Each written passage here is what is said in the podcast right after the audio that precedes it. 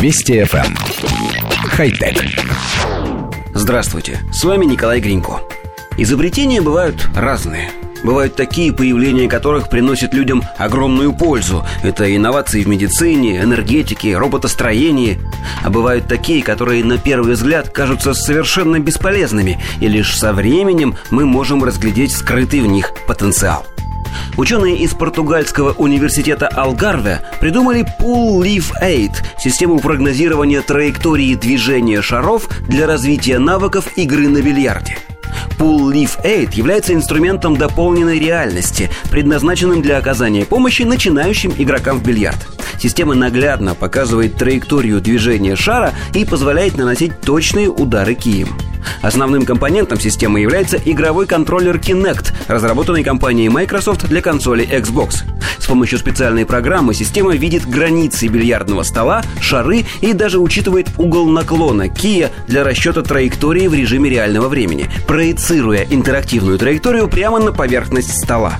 О массовом производстве или начале продаж системы пока ничего не сообщается. Коллектив редакции нашей программы поясняет. Представьте, игрок готовится нанести удар. Система считывает положение всех шаров на столе и кия, а проектор рисует прямо на сукне будущую траекторию движения, прямо как в компьютерном бильярде. Скорректировав положение кия, можно прицелиться более точно – Правда, далеко не каждый игрок бьет именно так, как прицелился. Особенно часто этим грешат начинающие бильярдисты.